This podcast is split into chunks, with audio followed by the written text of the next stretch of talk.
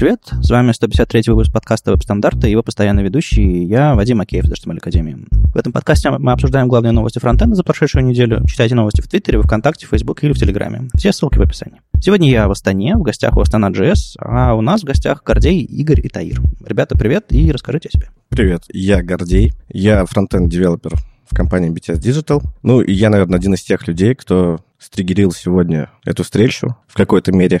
Вот. И, ну, тоже один из тех людей, который старается делать какую-то движуху в Астане, как-то все это дело раскачивать, ну и просто фронтендер. Окей. Верстальщик еще скажи. Привет, меня зовут Игорь. У меня 7 лет опыта в разработке. Начал я с Java, а последние 4 года занимаюсь фронтендом. Перешел на более классический стек, но прошлое немножко не отпускает меня, и поэтому мне интересны все еще вещи а, около серверные, связанные с, с инфраструктурой. Я коллега Гордея и занимаюсь тоже фронтендом в компании BTS Digital здесь, в Астане. А, здравствуйте, меня зовут Таир. Я работаю на должности технического директора в компании BTS Digital. Гордей и Игорь оба мои коллеги. А, но сегодня я, скажем так, гость вдвойне, потому что а, подкаст в основном про фронтенд, а я больше с мира бэкэнда и занимаюсь бэкэндом последние 10 лет. Угу. То есть у нас сегодня в, в эфире двое таких серьезных бэкэндеров с опытом, как минимум. Как минимум точно один. Окей, хорошо. Ладно, давайте двинем дальше к событиям, потому что мой приезд сюда и Астана.js и все остальное это вполне себе событие. Для начала неожиданно. Яндекс обещал провести в Москве в конференцию по фронтенду «Я люблю фронтенд» 9 февраля, и долгое время об этом не было ничего слышно. На самом деле, по-прежнему ничего об этом не слышно, а февраль приближается. Но я слышал, что зашевелилось, и конференция все-таки будет.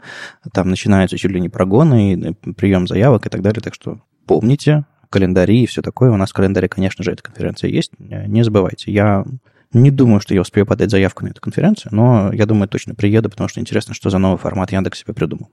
А вообще мы сегодня, повторюсь, я точно, э, в Астане, чтобы сегодня вечером, 22 декабря, выступить на конференции Астана.js.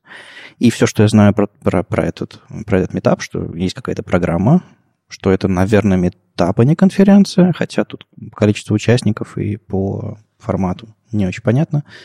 Я знаю, что такое Казахстан. Я жил два года в Алматы э, много лет назад, но это длинная история, как-нибудь в другой раз. Все. Вот расскажите, что это за Астана.js, что такое Астана, что такое другие города в Казахстане, какое здесь местное IT и так далее. Ну, примерно, чтобы картина была у людей, потому что, ну ладно, Казахстан большая страна, а дальше-то что? Э, ну, IT в Казахстане, конечно, не, не сказать, что в самом расцвете. Э, у нас два айтишных города самых, это Алмата и Астана. Угу. Алмата по понятным причинам, э, бывшая столица и все такое. Астана новая столица, больше в Астане больше исторических госпроектов, и в связи с этим определенная специфика айтишников, которые работают в Астане, тоже с этим каким-то образом связана, скорее всего. То есть айтишник в Астане – это, скорее всего, он имеет опыт работы с какими-то госпроектами. А алматинцы больше коммерческие разработчики. Это если так делать такую, скажем так, дихотомию между Астаной и Алматой. Но, конечно, это все сейчас потихоньку сливается. И у нас в Астане сейчас есть много разработчиков в коммерческой сфере, и в Алмате тоже есть госпроект. Слушай, а я прошу немножко географии добавить в это все. Сколько доехать между, городом, между городами? А, если на машине ехать, то нужно ехать 1200 километров между Алматой и Астаной. Вот такая вот прекрасная связанность между двумя столицами. Это, это дальше, чем между Питером и Москвой. Сильно дальше. Да, к сожалению. Ну и из-за этого происходит какая-то изоляция двух городов, или все-таки дружите, общаетесь, бываете? IT-мир в Казахстане не такой большой, поэтому все друг друга знают, хоть и разные, в разных городах. Также у нас есть э, другие айтишные города. Это Караганда. Угу. Я также знаю, что есть IT-сообщество в северных городах, Кустанай, Петропавловск. Про другие города, к сожалению, не очень много у меня информации. Окей. Тогда Кастанет JS, раз до Алматы тысячи километров, а там услышат, я думаю, но мы как-нибудь в другой раз, может быть, может быть, доедем, черт побери, почему бы нет. Астана JS, это что такое? Э, Астана JS — это конференция или метап. Это метапа конференция, я бы так сказал. Потому что для меня метап это больше так встретиться, посидеть. Конференция это что-то большое с докладами. А у нас докладов немного, но мы не просто посидеть. Вот, то есть метапа конфа. Вот, она проходит э, в Астане во второй раз. Первый раз было в сентябре. Мы делали первую Астану JS. Было три доклада, кажется. Вот, пришло человек 70, и были классные фидбэки, потому что, ну, мало такой движухи, мало конференций, кто что-то делает такое в Астане. Отличные фидбэки, ребята, ребята загорелись, и мы поняли, что нужно продолжать это делать. Второй Астана JS, это уже покруче доклады, поизвестнее спикеры. Ну, и мы надеемся, что все это дорастет прям, чтобы все знали, что в Казахстане мы тут не просто так ну, тусуемся. Ну, да, тут вообще никто не просто так, все понятно, то есть серьезные ребята. А, а что было раньше, до Астаны JS? Какие-то попытки встречаться были, не знаю, BirJS или просто что-то внутри компании? Э, да, ну, э, я приехал из Москвы, я до этого работал в Москве и жил много лет. Вот, э, приехал в Астану, э, здесь не было... Э, я когда приехал, я ожидал здесь увидеть, ну, вот BirJS как минимум. Вот, потому что в Москве, в Питере, в Минске, везде они есть. Вот, здесь его не было, мы здесь тоже его запустили. Мы провели где-то э, около 10, наверное, или больше даже встреч. Э, обошли около 10 баров. Все как нужно.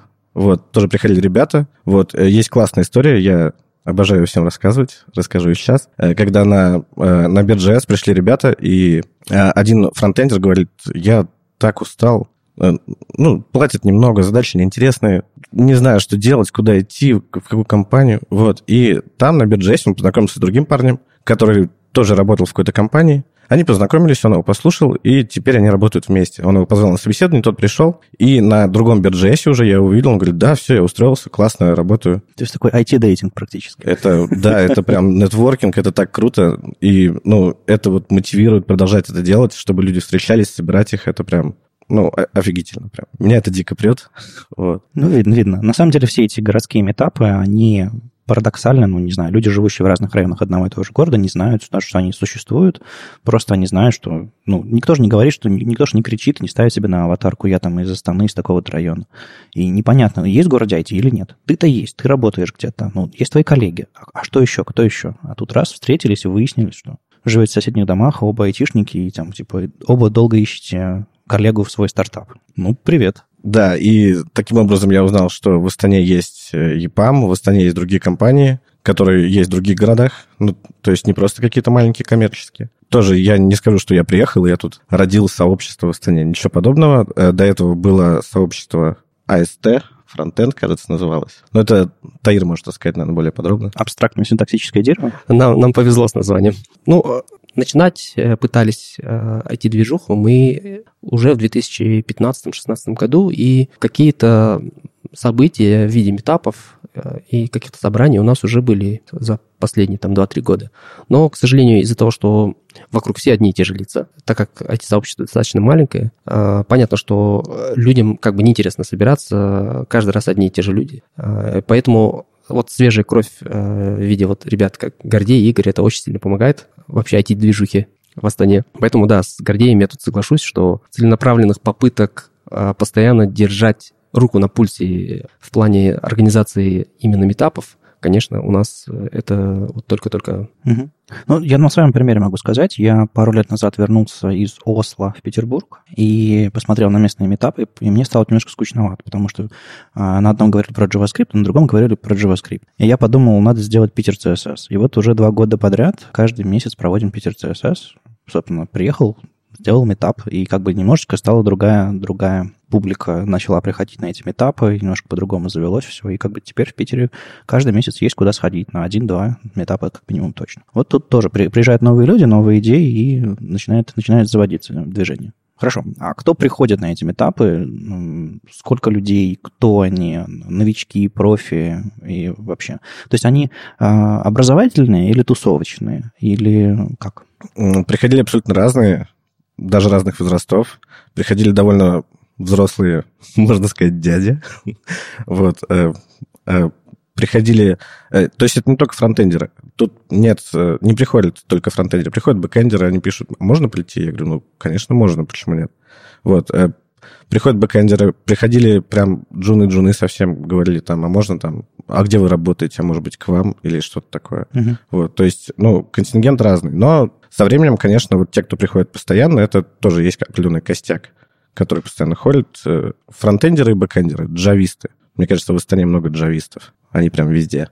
Ну, в этом нет ничего плохого. Да, Джавист, расскажи, зачем тебе на фронтенде, на фронтенд митап ходить? Нет, сейчас, когда рассказывал, я вспомнил еще одну э, красивую историю, интересную, на мой взгляд. По мотивам BeerJS Астана, ребята, которые приходили из Java комьюнити, им немножко было скучновато, и они как-то немножко даже отделились, и у них сейчас свой Beard Java Астана. Beard Java. Beard Java. Окей, молодцы. То есть э, все-таки джависты не выдержали фронтенда и пошли себе отдельно говорить. Долго терпели. Но, но обратите внимание, все равно катализатором стало фронтендерское сообщество. Эти фронтендеры, они, они странные. Что-то, не знаю, то ли, то ли из-за молодости, то ли из-за какого-то хайпа мирового. Но, правда, очень много всего в IT двигается этими странными, странными ребятами, которые на JavaScript пишут. Да, э, на первом SNJS даже мы э, ну, мы, так как хотели привлечь побольше людей, мы сделали анонс в Назарбайском университете, вот, и пришли студенты, прям вот молодые ребята, которых, ну, у них горели глаза, они подходили после каждого доклада, спрашивали какие-то, ну, что это прям круто, а на стажировку ну, я первый раз видел прям вот э, студентов на конференции, они прям выделялись среди других. Угу. Ну, более матерые сидели, так более уверенно в креслах, вот, а студенты, они прям бегали, спрашивали, подходили. Ну, мне кажется, нестандартно. Вот в, в Москве мало было такого, когда прям вот такая горстка студентов, которые не работают и все хотят. Ну, вот, кстати, об этом я и хотел поговорить. Откуда кадры берутся? То есть, ну, допустим, я совершенно дурацкий самоучка, то есть я как бы, у меня образование чуть ли не журналистское, и вообще какой-то странный опыт в этом смысле. А я знаю, основной поток айтишников все-таки берется из технических университетов, ну, хотя бы плюс-минус там. Вот что здесь э, в Казахстане, в Астане? Да, в Казахстане аналогичная ситуация. У нас есть несколько э, айтишных вузов, э, большинство из них, к сожалению, в Алмате. Отчасти, может быть, это и причина того, что в Алмате айтишников больше, потому что там mm-hmm. больше IT-университетов. Основной поставщик это IT-университеты, опять же, и как таковых самоучек, конечно, очень мало. Почему? Потому что, наверное, работодатели еще не очень хорошо сориентировались. И я вот часто вижу, когда берут на работу там какого-то программиста, неважно, фронтенчик или бэкенчик, просят у него какой-нибудь диплом там какого-нибудь айтишного университета. И э, многие работодатели до сих пор не, не понимают, что на самом деле это мало о чем говорит. То есть да, это может там говорить о том, что у тебя есть там какая-то база, фундамент там или что-то, но вот конкретно вот ты на CSS или на JavaScript умеешь программировать, и сколько у тебя, скажем так, практического опыта, это вообще ни о чем не говорит. Ну, наверное, в государственных конторах это особенно распространено. Государственных или около государственных это, к сожалению, имеет место быть. Ну, я думаю, вы переживете, когда, знаете, когда на, на рынке голод кадровый, тут как бы диплом, не диплом, лишь бы руки были. Да, конечно. Окей, то есть Хорошо. Примерно, примерно картина у вас э, ясна на, на данный момент, э, кто вы, что вы. А, а куда двигаете дальше? Ну, то есть из э, Астана.js хорошо, какая-то периодичность появляется, а что-то большое, прям конференция на целый день, или, прости господи, на несколько потоков. Э, что-то такое есть, какие-то амбиции, или просто пока не, некуда, некого звать? Нет, амбиции есть. Я, я вижу это так, что вот мы делаем Астана.js, ребята, бэкэнщики делают там какие-то Java метапы, Kotlin метапы, что-то еще. Э, аналитики будут делать свои метапы, верю в это. QA. И потом будет огромная конференция, я прям надеюсь и верю в это, огромная конференция многозальная, в которой прям в несколько потоков будут идти разные секции. Ну, вот как проходит э, RIT или подобные. Ну, понятно. То есть, скорее, фестиваль IT, чем просто фронтенд. Да-да-да. Вот э, хотелось бы до этого дорасти, прям это вот... Ну, для меня это вот прям хочется. Ну, на самом деле, я знаю региональные конференции, там, Ульяновск, Самара, Пенза, еще uh-huh. где-то там. То есть почти везде есть какая-то городская, городская или, по крайней мере, региональная конференция, которая собирает всех айтишников всех мастей и демонстрирует рынок. То там, там реально можно собирать себе для проекта практически всю команду. Это, конечно, ну, как это не главная задача, там, конечно, все-таки а, просто, чтобы айтишники друг на друга посмотрели и осознали себя единым чем-то целым. Но в целом, да, мне кажется, это, это очень хорошая цель, чтобы у вас тоже подобное завести. Ну ладно, давайте поговорим уже про всякие браузеры, про всякие новости и прочее, что у нас там было на этой неделе и последнее время. Мы обсуждали в прошлом выпуске, что разработчики YouTube, точнее, разработчики Edge жаловались на YouTube, то ребята делают что-то специальное, чтобы в Edge YouTube тормозил. Это было странное заявление от э, некоторого Джошуа, бывшего разработчика Edge, о том, что они вставили какой-то полупрозрачный div, который меняет поведение там, он клика и фокуса внутри этого видео. Это было прямое обвинение, что типа, ну, ребята, отлично быстрое работающее адекватное видео сделали медленным, тормозящим и вообще как бы чуть ли не специально сделали так, чтобы в Edge все работало медленно. Тут, естественно, появился разработчик YouTube, который этот div вставил а, поверх а, некто Джереми Норинг и, не стесняясь выражений, объяснил, что происходит. На самом деле там был прекрасный div с классом IE, Idiot Shield, то есть прям, ну, то есть классический пример, как, когда мы ругаемся в, нашем, в наших исходниках, когда нам на что-то достает. Э, и этот э, пустой div, который как будто бы ничего не делал, на самом деле делал так, чтобы а, Edge вел себя одинаково с другими браузерами, потому что у него было особое, особое понимание, особое видение. И из-за этого что-то там начинало тормозить, начинало что-то двигаться, и в итоге, на самом деле, это классический пример дебагинга. То есть э, мы пытаемся сделать так, чтобы один и тот же код одинаково выглядел, одинаково работал в разных браузерах. И из-за этого приходится делать всякие трюки, хаки. И э, раньше прям мы писали ветки кода, сейчас пытаемся сделать ну, более-менее универсальный код, который работает и там, и там, и там. Ну, то есть Вставляешь какой-нибудь дивчик, другим браузерам он не мешает, в одном из браузеров он кардинально помогает и вообще все, все, все классно меняет. И вроде бы обычный подход, но на самом деле вот тут вызвали проблемы, вызвали какие-то а, злобу, и в итоге прям огромная, огромная буря поднялась в обсуждении вокруг всего этого, и на самом деле, несмотря на то, что разработчик Edge говорит, что у него все классно, здорово, разработчик YouTube говорит, что, типа, реализация WebRTC в Edge совершенно ужасная, а, реализация видеотега в Edge мешает. А, у Edge нет никакого там ни, ни медиарекордера, ничего, ничего там. Их версия либо VPX, или, либо Opus тоже написана через WebAssembly, то есть подгружается какой-то сишный код. То есть какой-то, какой-то, какой-то ад. И самое грубое заявление в конце, которое как бы меня, честно говоря, немножко смутило. Типа, не хотите монокультуру, делайте хороший, хороший браузер. Если так очень сгладить выражение этого, этого прекрасного э, Джереми. Эм, какое ваше ощущение от происходящего? То есть тут э, Edge вроде бы э, переходит на Chromium, но все такие думают, а, ну вот прям завтра у всех э, пользователей появится Chromium в браузере вместо Edge. Нет, не появится вместо Edge, HTML точнее. А, это еще займет год, полтора, а то, а то все и два, мне кажется, пока все, пока движок Edge HTML окончательно уйдет со сцены. А, в вашем личном опыте вам приходится делать подобные, подобные хаки, заплатки для конкретных браузеров, которые могут бы даже, наверное, вредить или еще что-то такое. То есть насколько браузеры примерно одинаковые работают сейчас и вас радуют? Ну, э, я вспоминаю, как э, раньше там для E писали if и E8, if и E9 в комментариях, там, чтобы что-то работало. Ну да, conditional comments. Да, но э, мне кажется, сейчас это все более ушло. И, и, ну, по поводу статьи, я не понимаю вот эту вот войну корпораций. Наоборот, все должны сдружаться. То есть мы же не хотим для каждого браузера свое свойство, мы же хотим единое, чтобы везде работало. И то, что Edge приходит на Chromium, это круто, ну, типа, минус, минус один движок. Вот. Э, и, ну, мне непонятно, я, конечно, понимаю, что каждая корпорация там тянет это дело на себя, но нужно же думать о, о нас, о разработчиках. Пожалуйста, думайте о нас. Я думал, о пользователях надо думать. А мы уже будем думать о пользователях. Ну, мы каждый должен друг о друге думать, вот, и вставлять какие-то полупустые дивы. Ну, come on. Ну, это немножко, правда, странно. На самом деле, у меня был эм, точно такой же опыт внутри компании Opera, когда браузер, собственно, а, когда наши разработчики прямым текстом говорили внутри, что компания Microsoft отправляет э, э, какой-то странный, стрёмный код исключительно для браузера Opera, что он в нем очень плохо работает. То есть реально Opera прикидывается другим браузером, не просто юзер-агент меняет, а там как бы посерьезнее прикидывается, так, да, вплоть до поддержки каких-то API, и все начинает работать хорошо. Угу. И вот такие ситуации тоже были. Но я на все это всегда смотрел с, с долей недоверия, потому что, ну, реально, чтобы какой-то разработчик взял и специально топил какой-то браузер, для меня это кажется диким немножко. И, ну, может быть, может быть, потому что я сам так не сделал, а может быть, потому что я не очень понимаю, зачем. То есть я вот в этом чисто даже, даже каких-то политических или каких-то других причин не вижу. То есть это все... Та же Opera маргинальный браузер, тот же Edge, ну, довольно маргинальный браузер, в смысле, ну, доля рынка там 5%, 5% 7% или сколько там. Тут комментарий раздраженный, прямо вот имя класса названо, стрёмно идиотский edge, условно. А вы видите, что разработчики вокруг вас прямо злятся на браузеры, злятся на корпорации и, говорят, а мы это не поддерживать будем. Мы это поддерживать не будем, мы будем, не знаю, блокировать браузер или что-то такое. Подобные вещи вообще видно, слышно или нет? Разработчики спокойные люди.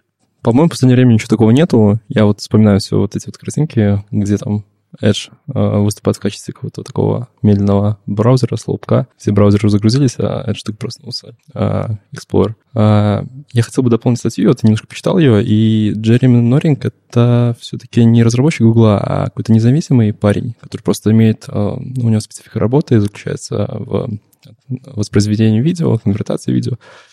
И он просто высказал свое мнение, а, как развивались вообще события мне показалось, он написал, что именно он ставил пол, пол, просто, пол, Нет, я так понял, что у него была практика похожая, когда для Edge он делал заплатку, такой же. А, все, все. Ну, мне вот Гордей, я солидарен, солидарен с Гордеем, что сейчас подобного вроде бы нет. То есть нет какой-то ненависти разработчиков, фронтендеров, каким-то браузерам. Все сейчас стало так более дружелюбно, и слава богу. Да, и ну, у разработчиков и без этих войн проблем своих хватает. То есть мы, мы там пытаемся все это сверстать. У нас есть куча своих багов, э, своего технического долга у каждого из разработчиков. Вот.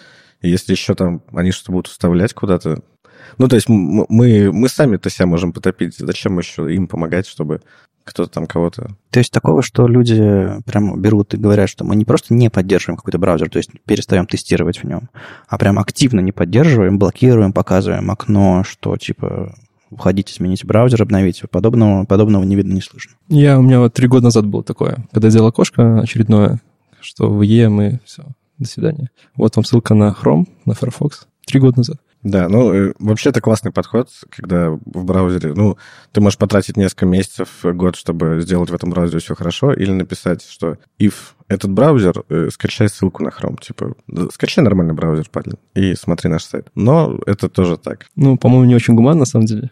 Тут это просто не работает. Ну, то есть, э, вы видели людей, которые зашли в одном браузере, такие, ой, наверное, нужно Chrome скачать.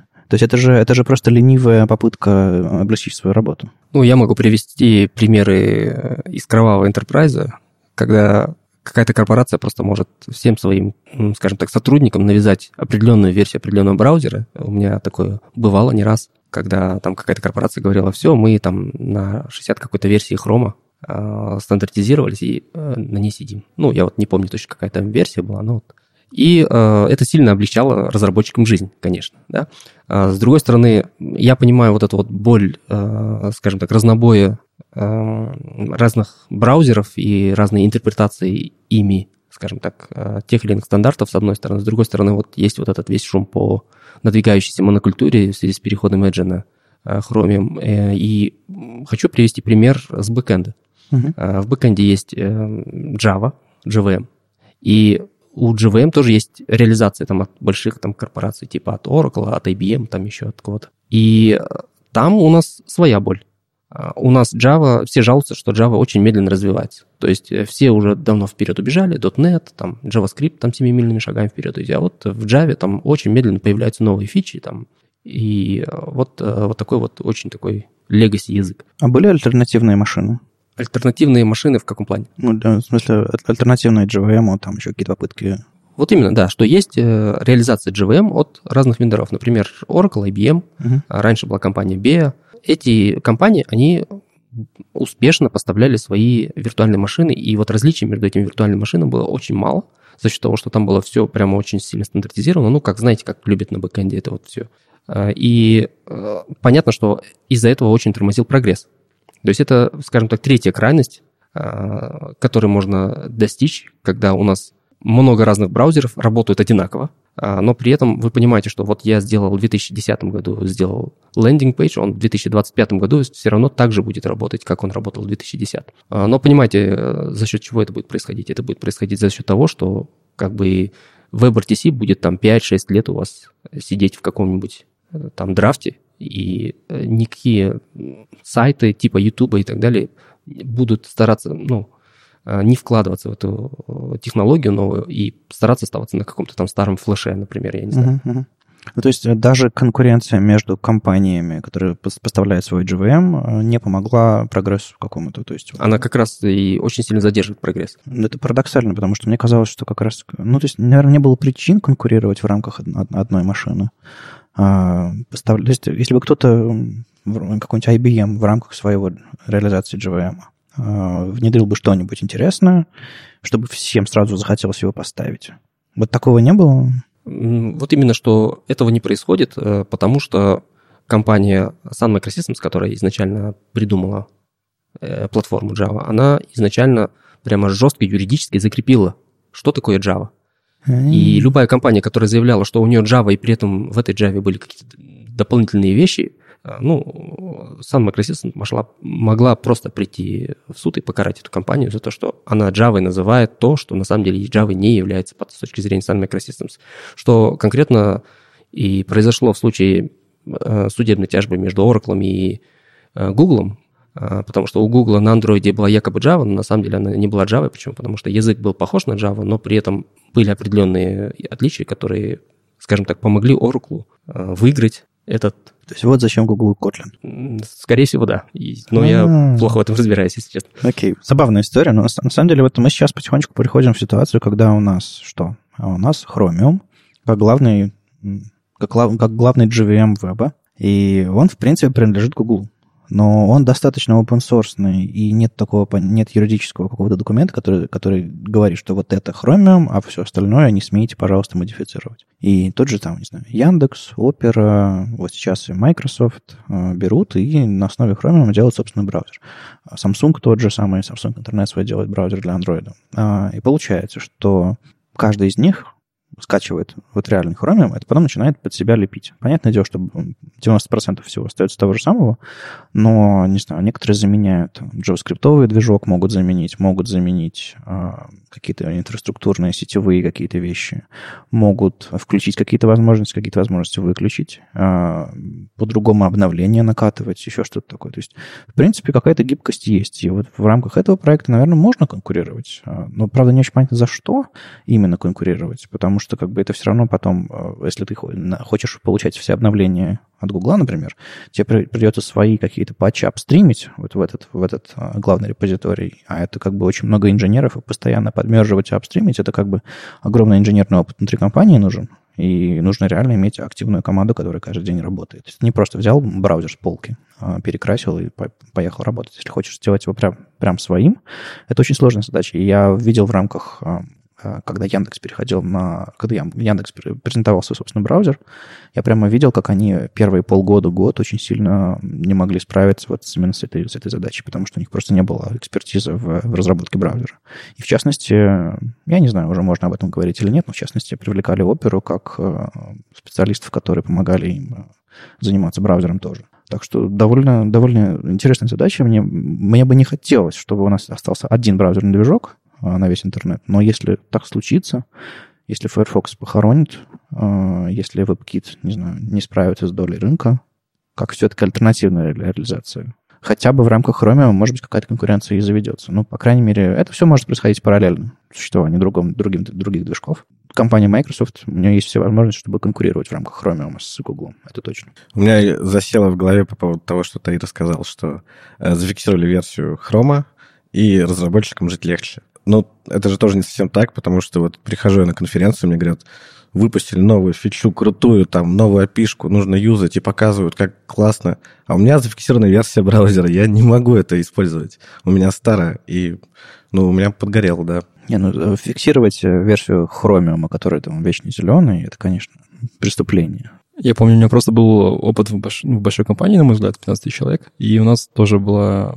У нас был Internet Explorer стоял, потом Edge появился, и потом, слава богу, появился Chrome в качестве корпоративного браузера, и у нас была не зафиксированная версия, но у нас были заблокированные обновления. То есть Chrome хочет обновиться, а нельзя. То есть а, даже обновление безопасности хрома, то есть там дырку нашли, э, какая разница? Нет, просто, просто заблокирован там IP-шники Гугла, по которым идут обновления, ну и все. А, ну, то есть, то есть он... браунмар стоит какой-то, который закрывает все. А админы потом обновляли вам Chrome или нет? Когда завести заявочку, там, обосновать, зачем тебе нужно. Большая компания — это банк, я так понимаю, да? Да, да. Ладно. Ну, мы, как разработчики, решают проблему по-своему, но большинство людей... VPN сквозь бренд Malware, понятно. Есть э, еще один браузер, который все знают, это Firefox. Чем мне нравится Firefox, то, что у них есть LTS-версии. Да, вот это вот я тоже об этом хотел сказать, что LTS для бизнеса, для банков, все для чего-то, это, это прикольно, потому что LTS фиксирует фичи, но, по-моему, security апдейты у него приходят совершенно независимо. Поэтому, как бы, если бы у Chrome были LTS, в принципе, Internet Explorer и Edge у них каждый мажорный релиз — это LTS на самом деле. То есть вот сейчас Microsoft сказал, мы больше не выпускаем браузер E11. Патчи-то выходит, это, в принципе, LTS. У них каждая версия была такой, потому что Microsoft всегда была корпоративным гигантом. А вот Fox, ну вот я знаю, что очень много людей из-за его бесплатности, открытости там вот этих LTS как раз в бизнесах э, пытаются использовать.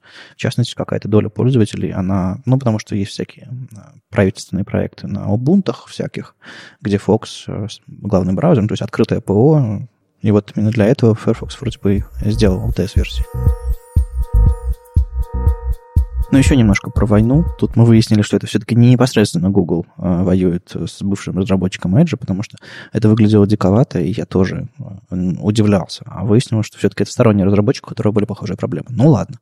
Наверное, потому что я бы удивился, если бы прям вот действующий разработчик YouTube написал бы такую вещь на медиуме. Наверное, ему бы, он бы уже был бывшим разработчиком YouTube после этого. А тут такая история. А, холодная война между андроидом и хромом из-за PWA. Максимилиан Фиртман, а, главный вообще критик, главный теоретик и главный вообще человек, который рассказывает про прогрессивное приложение, и он круче всего это делает. Как бы. Ну, то есть, если вам эта тема интересна, если вы хотите что-то подобное разработать, если вам нужно что-то такое сделать, обязательно почитайте все, что он пишет, а еще лучше позовите в свою компанию с мастер-классом. Он как бы он живет в Латинской Америке а, и с радостью приезжает с мастер-классами на, вот в свои в офисы. Мы на самом деле пытались его на конференцию зазвать, но немножко было дороговато. Тем не менее, а, он рассказал историю из э, того, как прогрессивное приложение, способ установить сайт на экран домашний вашего андроида и сделать его прям вот приложением, интегрировать в систему, как он тормозит в последнее время из-за того, что Android очень не хочет или ну, не слишком быстро интегрируется с прогрессивным веб-приложением. Если следить за успехом Хрома в этом смысле, он, конечно, потрясающий. Они каждый месяц э, релизят что-нибудь новенькое. То есть совсем недавно на днях они зарелизили возможность показывать э, на иконке установленного приложения маленькую циферку. Если у вас, допустим, новый появился. Ну, короче, бейдж, как бейдж-бейдж делать. Это прикольно. Они, у них появилось важно... Ну, то есть все пуши, все вот эти вот э, уведомления, рич уведомления, где там можно чуть ли не плеер вывести на панельку уведомления в андроиде все это уже есть. И можно шарить нативно, то есть там из, из вашего приложения кнопочку, кнопочку Share сделать, которая откроет системный диалог. Интеграции с огромной скоростью запиливаются, то есть все, все ближе и ближе по фичам. Сайты, по сути, установленные как приложение к настоящим нативным приложениям. Но операционная система все еще считает эти приложения чем-то непонятным. Совершенно не похожим образом ведут себя, как нативные приложения на Android. Из-за этого не очень понятно квоты, сколько у них там места есть, как, какие-то возможности у них есть и так далее, и так далее. То есть э, это все еще не first class citizen, как говорят. А, и почему так? Максимiliano пытается понять, а, вот, а, вспоминает проект Web APK, который вроде бы как позволит упаковывать ваши прогрессивное приложение в APK где-то на сервере, потом отправлять обратно в Android, и он будет устанавливаться прям как APK, то есть иметь полный доступ к системе. Эта штука там за флагом очень давно, но, но, но все еще никак. Я тут дополню, Дима, вот на самом деле я вчера попробовал. Uh-huh. Uber установил себе второй раз. А, отлично упаковывается. А, Chrome ты имеешь в виду просто как PWA, без web APK? Нет, почему? Все, у меня он установился как приложение, то есть э, пришел APK с сервака, он виден в разделе просто приложения? Я, э, я думаю, что просто если э, PWA-шки будут работать как приложение, будут иметь доступ ко всему как приложение, приложения не будут нужны. Ну, какой из этого следует вывод? Да, что э, я как фронтендер могу написать. Раньше я мог только сайт написать. Потом я смог бэкэнд на ноде писать. Теперь я могу делать мобильные приложения. И все, можно остальных увольнять. Ну, да, да, да. Джависты в этом месте напряглись или нет? Нет, ну, нет. Э, бэкэнд все-таки он везде какой-то свой должен быть. А на андроиде другая Java, поэтому... Да, знаете, что я тут заметил, что у меня давно сейчас Android, и да, действительно, я был прав. У меня установился второй APK, а, с Uber 266 килобайт против 191 мегабайта. Неплохая разница. Да, да. Ну, мы понимаем все, что там просто открывается вкладка с хромом, и там PWA внутри. Это круто, это, это, это круто. Но все-таки претензии, претензии у Максимилиана все еще остаются. А, на том же самом а, Google I.O. про PWA особо не говорили, и э, web APK это тоже только для Гугла, вроде бы как в остальных браузерах, которые... То есть мы, как Opera, когда я там работал, тоже делали добавить на домашний экран. Firefox тоже подобное сейчас делает на Android, но в этот web APK доступен только браузеру Chrome. Все другие браузеры ничего подобного сделать не смогут. Более того, э, ни одной из реализаций даже близкой к этому на других операционных системах нет. То есть сейчас Safari на iOS сделал, немножко причесала свою старинную версию, добавить на домашний экран, чтобы, типа, приложение ставить. Как-то в страшно далеком году, 10 лет назад, а, собственно, когда они только запустили первый iPhone, у них же не было возможности софт писать сторонним разработчикам. И они рекламировали, поставьте, устанавливайте сайты на домашний экран. Это у них было такое временное решение, пока они SDK не написали. А, и вот сейчас это решение они его выкопали, отряхнули, конвертнули в PWA, и теперь стрёмненько, но работает подобным, подобным, подобным же образом. Но никакой интеграции в систему, никаких э, веб-APK, ничего похожего, конечно же, на, под iOS не видно и не слышно. Вы для вас это исключительно фантазии или типа, о, а так можно было делать? Или есть люди, которые подобными вещами занимаются? Вот мне интересно. Видно на горизонте людей, которые PWA пишут? Ну, вот у меня, например, есть друзья, которые не пишут PWA, но они пишут э, обычное веб-приложение, которое добавляют на homescreen. А, и это работает у них, для их случая. Оно работает на iOS, работает на Android, и они прям довольны, как слоны. То есть, а, а, по сути, они пишут PWA. Они пишут. Да, просто они... Наверное, может да. Быть, они так может быть, я просто не знаю, что такое PWA. Ну, если очень коротко, то PWA это просто... Э, PWA это как Web 2.0. PWA это как Ajax. Это типа просто buzzword, который объединяет группы технологий. То есть э, есть некоторые критерии, допустим, в рамках... У Chrome есть свое понимание, что такое PWA. Это значит, если он находит манифест, если он находит service worker, если он находит иконку, по-моему, правильную, он говорит, а, тебя можно установить на домашний экран. Я возьму и тебя установлю. В Safari тоже есть какой-то набор критериев, который позволяет это делать. По-моему, service worker даже для Safari не обязательно. Нужно просто какой статический. Ну, учитывая, да, что они появились только весной, по-моему. Ну да, да, да, да, да. Вот, в итоге, по сути, твои ребята могут называть. Это мы установили сайт на домашний экран, и это для нас работает. На самом деле они PWA пишут. Ты им, ты им передай, что на, на самом, все серьезнее, чем они думают. Да, кстати, они бэкенщики, поэтому им как-то немножко, наверное, до лампочки, ага. как она там у вас на фронтенде называется. А, но их э, что устроило? Эм, их устроило то, что она на хомскрине доступна, и пуш-нотификации э, приходят. Угу. И это прямо для них было решающим. То, то что там нельзя шерить э, через там системные шейры и так далее, и так далее, их особо не смутило. Они как бы, оно им особо и не нужно было. На самом деле я видел э, в недавней версии Safari Technology Preview, э, что они начали поддерживать э, за флагом Share API, то есть скоро, я думаю, можно будет, ну, не знаю, в следующем году уже, я думаю, можно будет э, из Safari из этих прогрессивных приложений именно на iOS шарить через нативный этот share sheet, так называемый. Так что ребятам тоже будет, тоже будет весело. А какой у них use case? Кто эти люди, которые пользуются этими приложениями? У них там... Это, опять же, корпоративное приложение, которое ну, скажем так, корпоративный задачник, который работает в вебе, но он также, его удобно иметь на хомскрине. То есть, вместо того, чтобы писать нативное приложение на, на, на Android, на iOS, они просто взяли сохраняет иконку. Ну да, один, один из вариантов. Ну и не говоря уже о всем этом геморрое, который, э, который проходит э, разработчик мобильного приложения для того, чтобы, например, на iOS аппликовать приложение в сторы. Ой, это, это, конечно, прекрасная история. Это когда нужно, типа... Сейчас ведь а, мне тут рассказали буквально вчера-позавчера о том, что там а, у Apple уходит на рождественские каникулы, поэтому очень важно успеть до какого-то дня засобмитить свое приложение, чтобы иначе потом, через там, дай бог, месяц они вернутся с каникул. Ну, то есть бред, конечно же, абсолютно.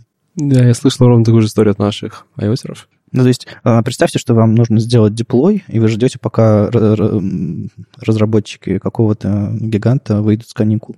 В интернет, в смысле, деплой. Вот, вот сайт запушить вам на сайт. Да, нам как фронтендерам это тяжело представить. Ну вот. И, или, например, то, что если вы написали приложение на какой-нибудь Java или Kotlin для Android, вы должны запаковать все это приложение, все эти, не знаю, ваши 200 метров и отправить на девайс. И только когда они установятся, если они установятся, потому что на самом деле очень большая проблема, что люди не дожидаются, когда приложение ставится, они не, не перестают их обновлять, потому что слишком тяжело или место на телефоне нет, вот такие вот вещи. А сайт как бы там 100 килобайт пришло, и уже что-то нарисовалось, а уже остальное можно лениво подгрузить. То есть разработчикам, э, нативщикам такое показать, они, они скажут, да, да ну, ну, это же ловушка какая-то, так не бывает. Да, может, поэтому и Android видит а, такого некого немножко врага в лице Chrome, а WebAPK с его PWA, поэтому тут какая-то такая тяжда у них внутри Гугла. Ну да, представляешь, это, это, это, ж, это ж каждый верстальщик может себе приложение для Android написать и деньги начать зарабатывать. Нельзя такого допустить. Игорь, а ты удалишь э, Uber э, или мобильное приложение? У тебя два теперь стоит? У меня два стоит, да. Ну, честно говоря... А, Боязно? Там, нет, полной функциональности я нажимаю, например, на предыдущей поездке, я проваливаюсь на страничку в Chrome. То есть я, я из приложения выхожу и попадаю на э, страничку Chrome. Я так понимаю, это связано с тем, что там есть ограничения в WebAPK, то, что, например, э, ссылки должны быть именно с того домена, mm-hmm. с которого ты установил приложение. Ну, а у них, страницы. видимо, под домен, на поддомене да, хранится. Да, видимо, в этом причина. Но зато есть всякие плюшки, например, по аутентификации. То есть мы уже используем браузер, mm-hmm. который точно защищен, точно Chrome последней версии. То есть есть свои тоже преимущества в этом. Ну, честно говоря, отвечая на твой вопрос, Гордей, я, наверное, удалю. Пока, пока, пока не готов. Вот у меня прямо сейчас на телефоне стоят два приложения Twitter. А, одно называется Twitter кириллицей, другое называется Twitter латиницей. И в чем прикол? Я а, открыл Safari, авторизовался в своем русскоязычном аккаунте. У меня два аккаунта в Твиттере. Сохранил его на рабочий стол. Потом вылогинился, авторизовался в англоязычном и э, снова установил его. То есть в каждой из этих копий хранится моя авторизация.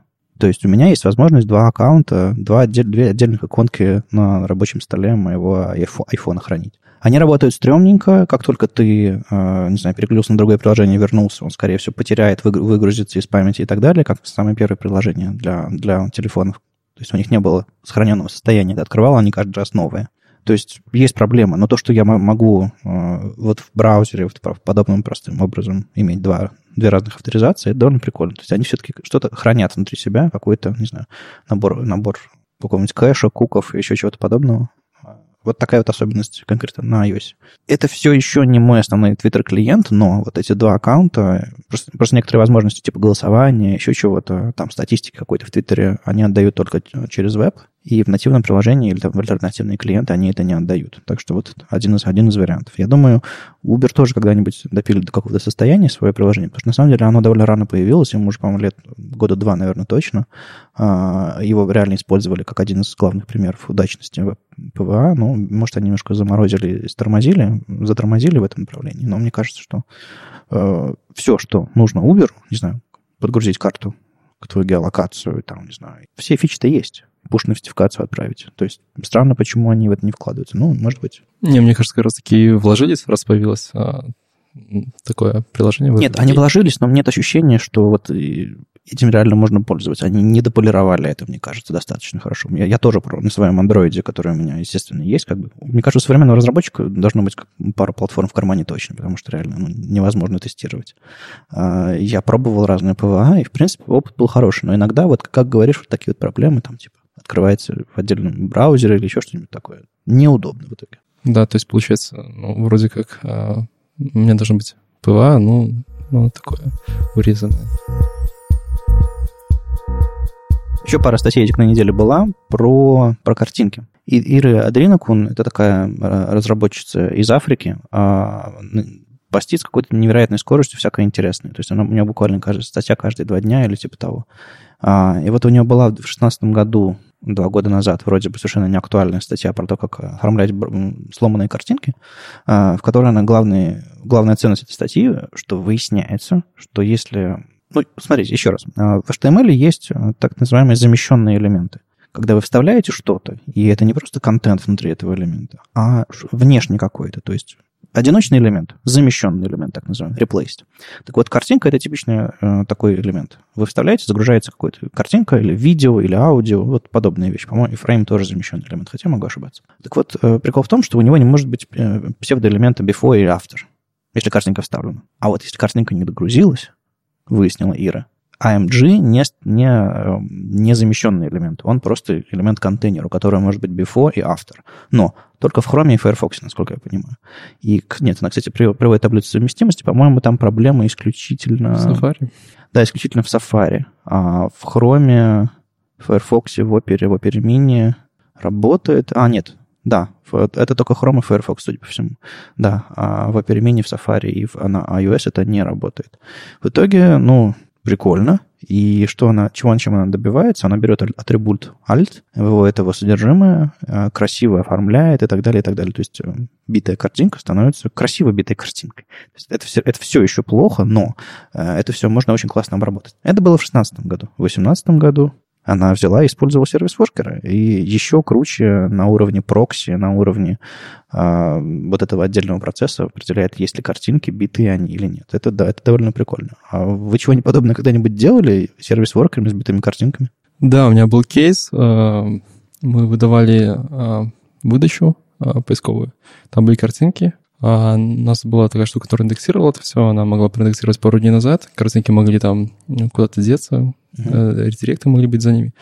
А, в общем-то, картинки могли не загрузиться. И мы решали эту проблему, по-моему, просто хендлером onError, то есть атрибут onError есть, и просто JS решали. Подменяли на картинку, которая точно есть. Про before и after как-то даже, не знаю, не нагуглил. Before и авто похоже на какой-то хак. Ну, это, есть... это реально хак, когда, когда есть, если ты верстальщик, ты не можешь JS, например, написать вообще, то, наверное, ты так до этого дойдешь. Да, это какие-то штуки, которые, э, возможно, ты не найдешь это в спецификации, в документации, но где-то на Stack Overflow ты найдешь чувака, который говорит, о, вот так можно.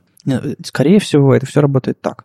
Если ты реально прочитал хоть раз о том, что у замещенных элементов не может быть контента, а before и after вставляется внутрь элемента, а у AMG нет внутренностей, по сути, но ты об этом не знаешь, ты берешь и вставляешь, у тебя работает почему-то. И ты понимаешь, что картинка бита, и вот таким образом выясняешь. Потому что во всех спеках, во всех руководствах написано before и after для картинок не применяется. Но никто не задумался, что бывает с битыми картинками. И, видимо, разработчики Safari, что интересно, а, дошли до этого, сделали это абсолютно строго по спеке. А разработчики Chrome, которые когда-то форкнулись от Safari, и у них тоже раньше было такое поведение наверняка, они почему-то поменяли это поведение. Или уже после форка а, Safari сделала так, чтобы FLAV вставлять нельзя. Короче, удивительные, удивительные приключения. Но если смотреть на современность, мне кажется, что гораздо более крутая вещь это какую-то маленькую закашированную картинку да, отдать вместо, вместо хаков, на, которые еще не совместимы с браузером до конца. Ну, реально, то есть картинка бита, отдать какой-нибудь placeholder, например, вместо нее. Вы работали с service worker-ами э, в своих проектах?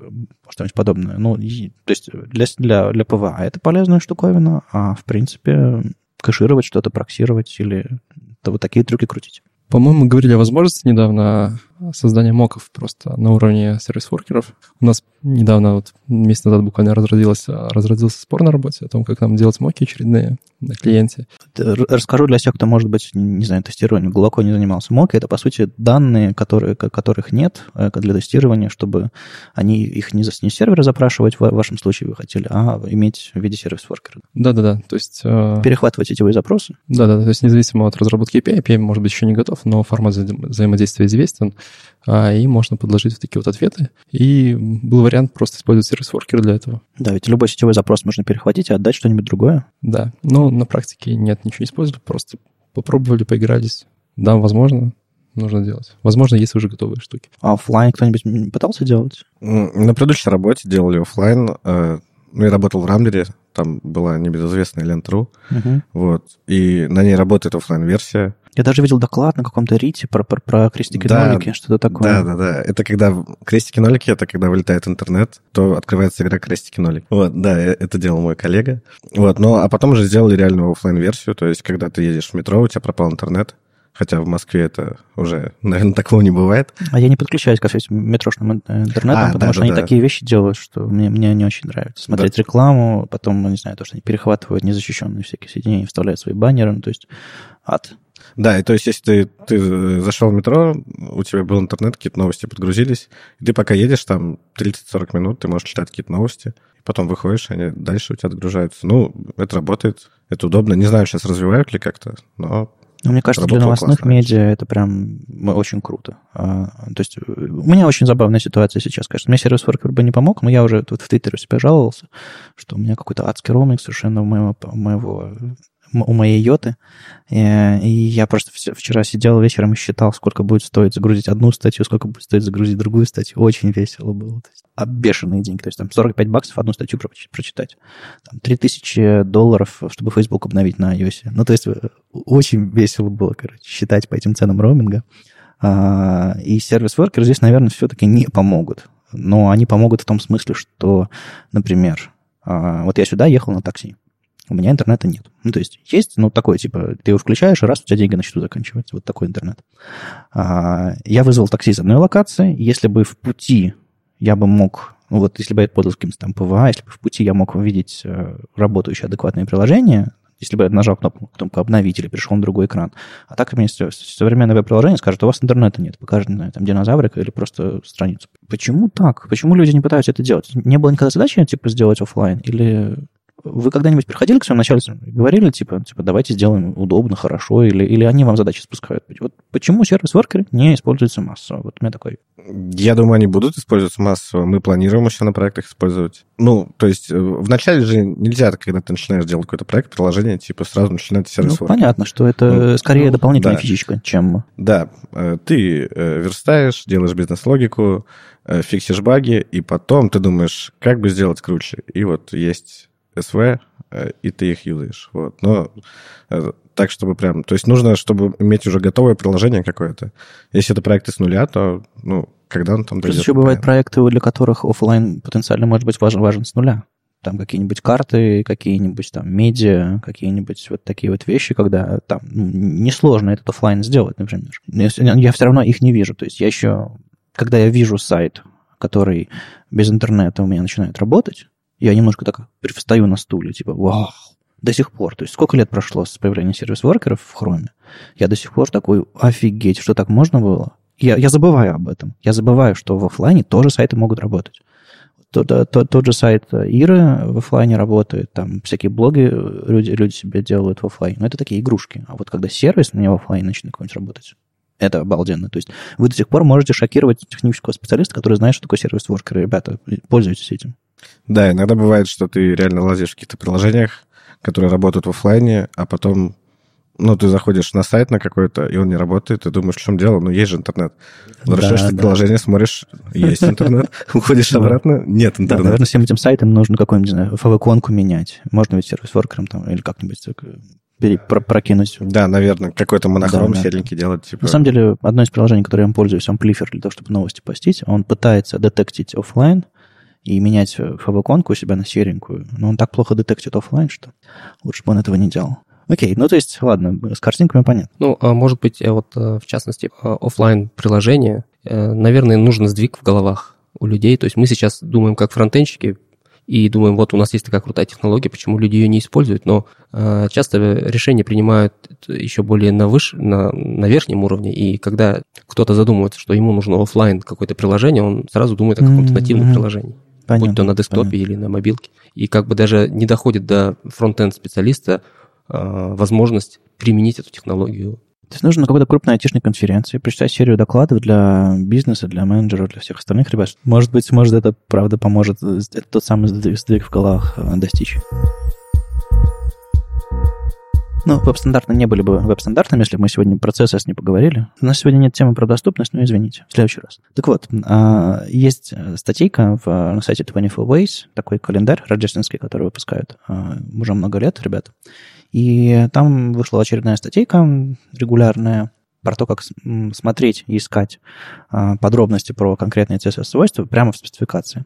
Рэйчел Эндрю пишет, что она частенько начинает свои доклады, что, что «Привет, я Рэйчел, я читаю спецификации, чтобы вам не пришлось этого делать». И она, правда, я видел несколько докладов, она очень, это очень, очень, очень радует зал, потому что у всех есть какая-то боль, что типа читать спеку — это какой-то неприятный опыт, и просто потому, что очень часто спеки написаны для разработчиков сайтов, для разработчиков браузеров.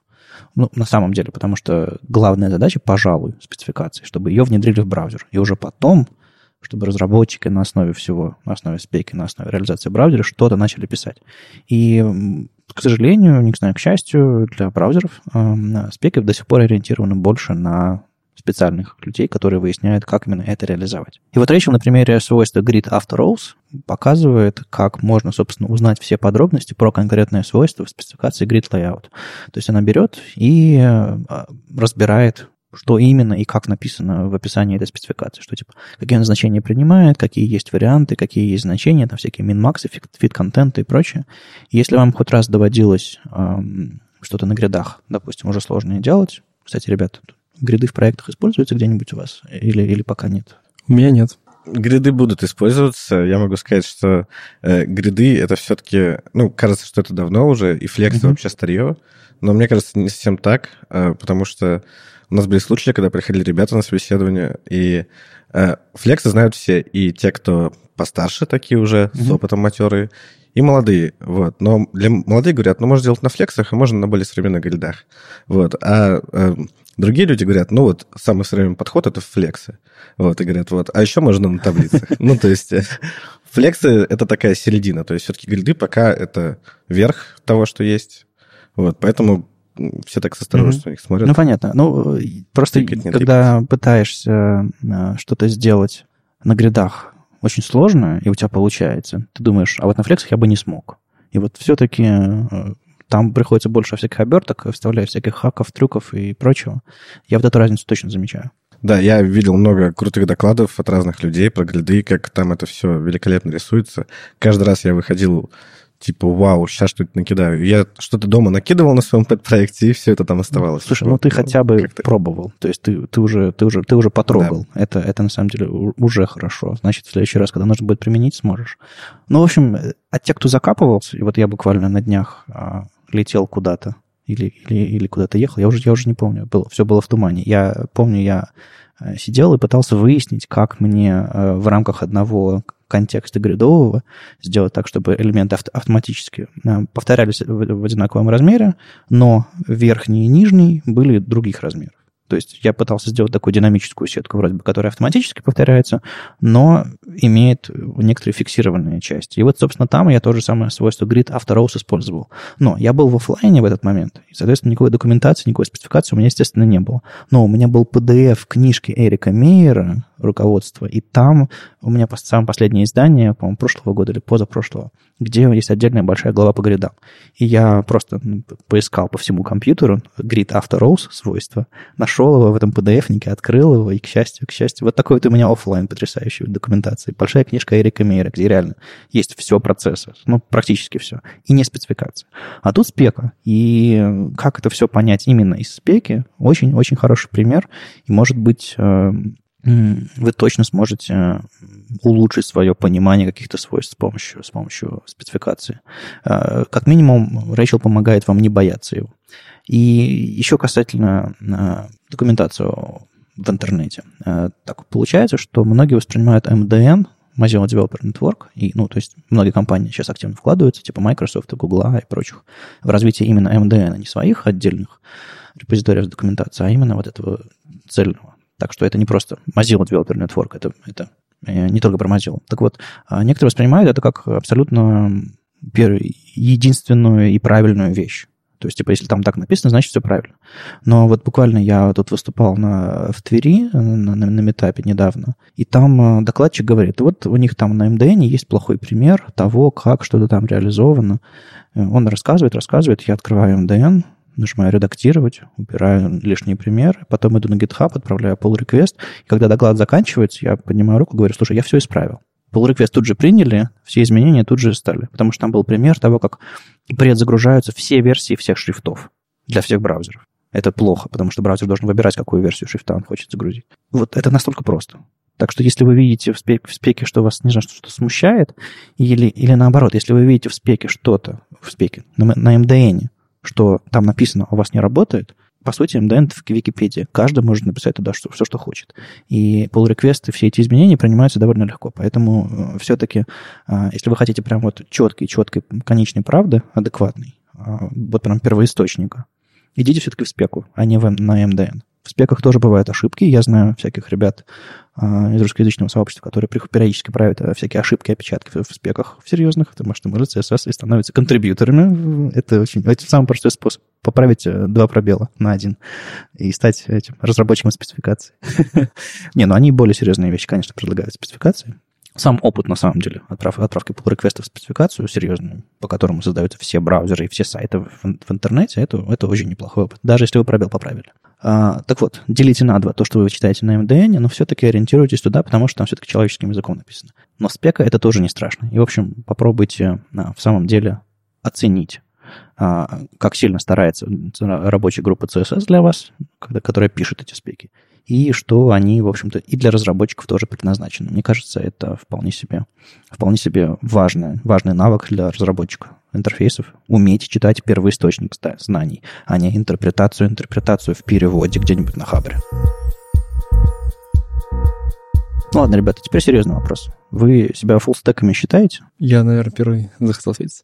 Я не считаю. Я считаю, что это немножко из маркетинга понятие. Я не считаю себя фуллстек разработчиком, учитывая, что я могу писать и на Java, могу что-то написать. Не что-то серьезное, что-то могу. А, Const, REST э, сервис, а, который будет ходить в базу. Могу написать на Node.js, то же самое примерно. Но в я бы вот а в чем, в чем проблема? Почему это не фуллстек? Или фуллстека не существует? Или, или вот где, где эта сложность? Почему ты называешь это маркетингом? Да, наверное, вот я согласен с автором статьи, э, что фуллстек — это немножко что-то искусственное. Потому что в любом случае, так называемый фуллстек разработчик большинство, большую часть времени будет заниматься чем-то одним, или фронтендом, или бэкэндом, и что-то одном будет хорош. Я верю больше в историю там T-shaped, а, когда у тебя есть основная экспертиза, а, ты в ней хорош, но у тебя есть еще а, некий кругозор, и ты можешь выйти за рамки своей ответственности, например, написание фронтенда и там помочь бэкэндеру, либо когда он в отпуске, там за него какие-то фичи попилить на общее благо команды. В эту историю я верю. С фуллстеком нет. Может быть, какие-то искусственные случаи, когда ты, когда ты один вообще разработчик, в принципе, и ты делаешь все. Там, наверное, да, наверное, только фуллстек. Меня всегда поражали бодибилдеры. Люди, которые тренируют свое тело. А, так получается, что на голове нет мышц. И, ну, мало довольно. И а, ты смотришь на них, они все такие развитые, все такие атлетические, даже, даже, даже чересчур. А голова маленькая. Вот я вот так фуллстекеров э, представляю. Не потому, что у них маленькая голова, а в смысле, что у них одни, а все, основные мышцы JavaScript, не знаю, программистские, обычно развитые ого-го, и, может быть, даже бэкэнд прокачан. А а что-то такое очень смешное и маленькое. Это, это не выглядит серьезно. Вот, вот что такое фуллстек для меня. Я знаю, многие люди обижаются. То есть ко мне подходил пару людей, когда я доклад, в докладах э, смеялся над, над термином и говорили, ну смотри, я фуллстек, ты меня сейчас обидел. Типа, я начал задавать вопросы, типа, а вот это, а вот это, вот это, и понимал, что как бы есть четкие такие просадки в определенных областях знаний. И я понимаю, что это, это стек, но не фул. Или, а тогда, тогда вообще существуют ли эти люди? И должны ли существовать? Я тоже отношусь скептически к фуллстекам, эм, когда говорят «я фуллстек». Ну, э, нужно быть реалистом, время, оно ограничено, у всех одно и то же время. Ты не можешь э, не спать, ты должен спать, отдыхать, чтобы эффективно работать или обучаться. Как бы все люди примерно одинаковые, гениев мало. И ты не можешь знать все на высоком уровне. Ну, это просто невозможно. То есть я тоже могу написать на Node, на JS. Если под дулом пистолета, я, наверное, на любом языке напишу. Но это не делает из меня Слушай, ну, ты даже, ты даже гриды пробовал. А, а это, а это да. для фуллстека это на самом деле удивительно, потому что они обычно говорят, ну, типа, я пишу, я программирую на бэкэнде, я программирую на фронтенде. И забываю всегда сказать, что они интерфейс-то сделать вы можете в браузере, потому что это тоже часть фуллстека, извините. Ну, full это значит full.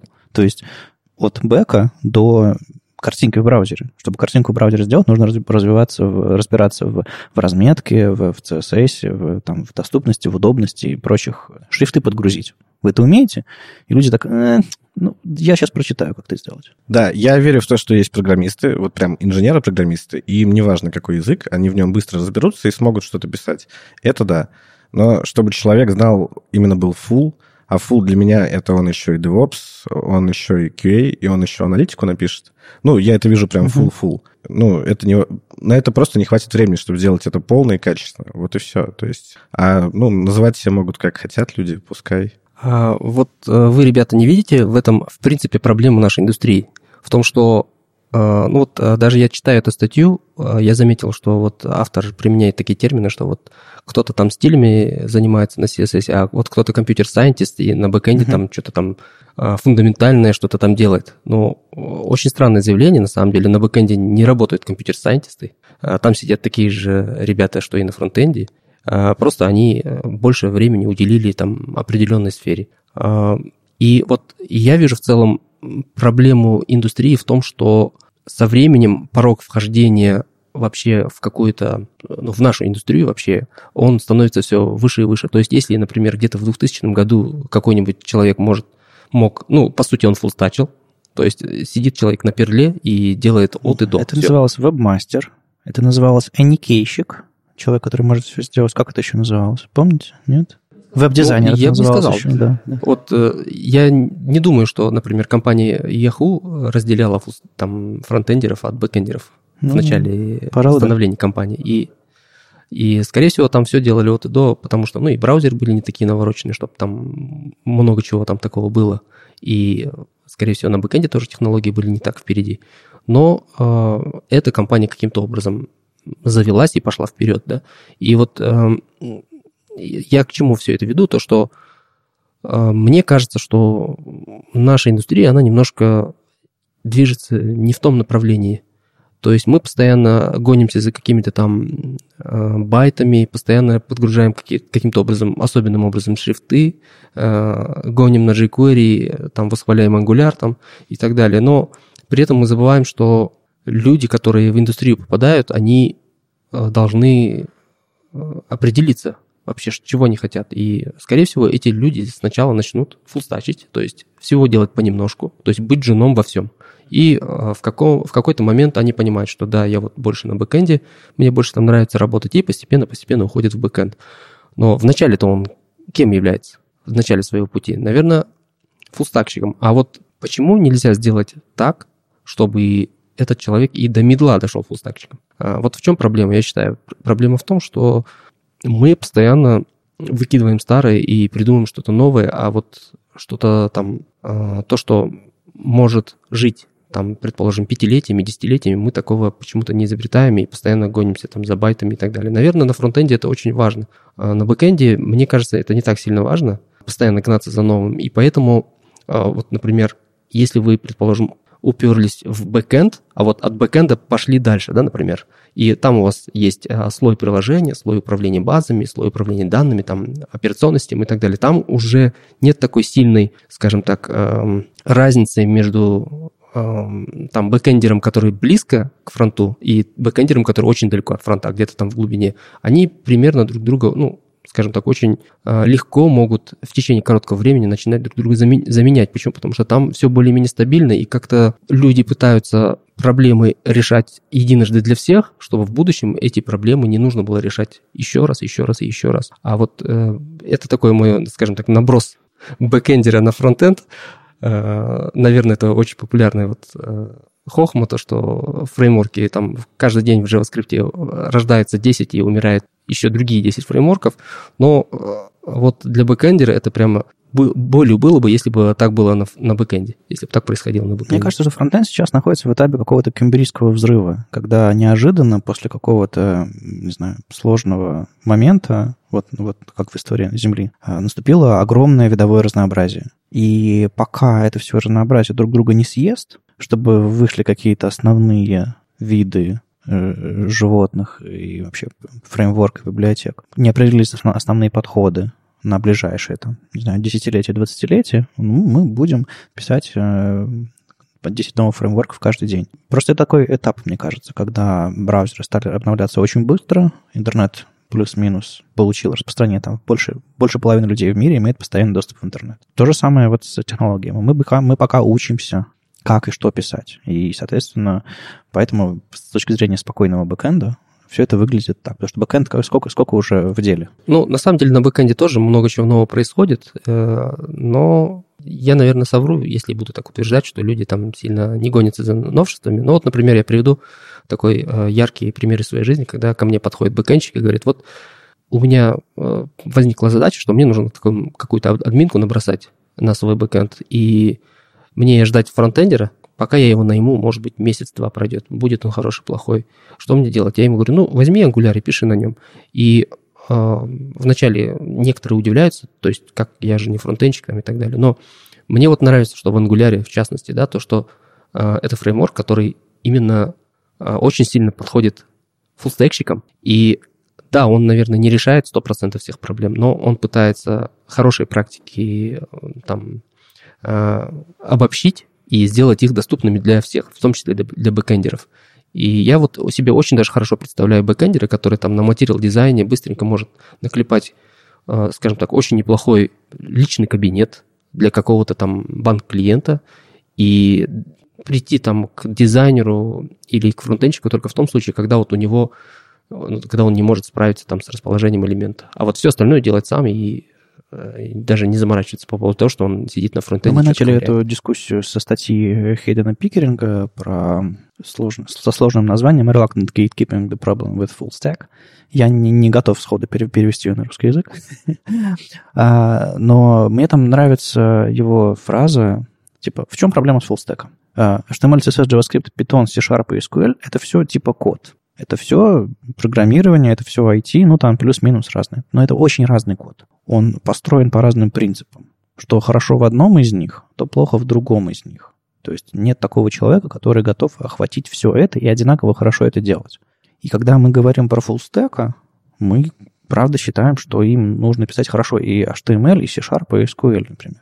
Нет людей, которые, которые в голове столько парадигм подходов или паттернов программирования, столько подходов и столько опыта реального. А, поэтому, наверное, фуллстек не существует, и вот этот вот, э, вот это вот юный фуллстекер, как ты говоришь, он-то, он-то не фуллстекер, он просто человек, который пришел в профессию и не знает пока ему чем заняться. То есть full — это все-таки когда ты, у тебя реально есть взгляд на каждую из этих парадигм, каждую, каждую из этих технологий. У тебя даже взгляда нет, ты просто знаешь, что, о, господи, он существует. Ну, я тоже знаю, что, не знаю, C-Sharp существует, но я ни разу не, не писал на C-Sharp.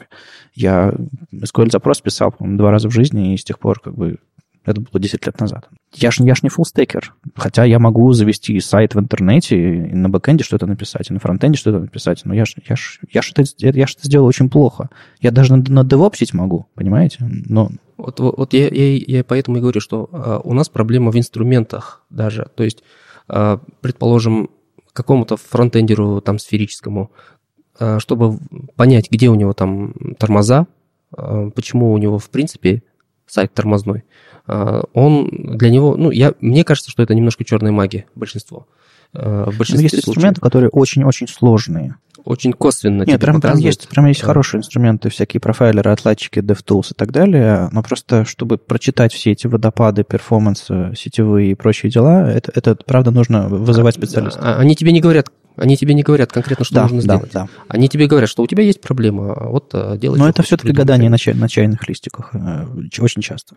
Да, и вот э, если бы у нас были инструменты, которые могут реально показать, смотри, вот у тебя есть э, вот такие-то такие моменты, которые, из-за которых страдает у тебя перформанс, почему бы тебе не сделать так-то, так-то? Вот мне вот э, инструменты типа там Google PageSpeed там, и прочее-прочее, они именно, я, мне они очень нравятся, я знаю, я понимаю, что это движение в нужном направлении, именно для того, чтобы помогать Э, людям, которые просто не хотят э, ждать еще одного члена, mm-hmm. члена команды. То есть, э, понимаете же, да, что вот мифический человек и месяц все знают эту книгу, и добавление человека в команду, оно как бы не сокращает сроки, а часто даже увеличивает.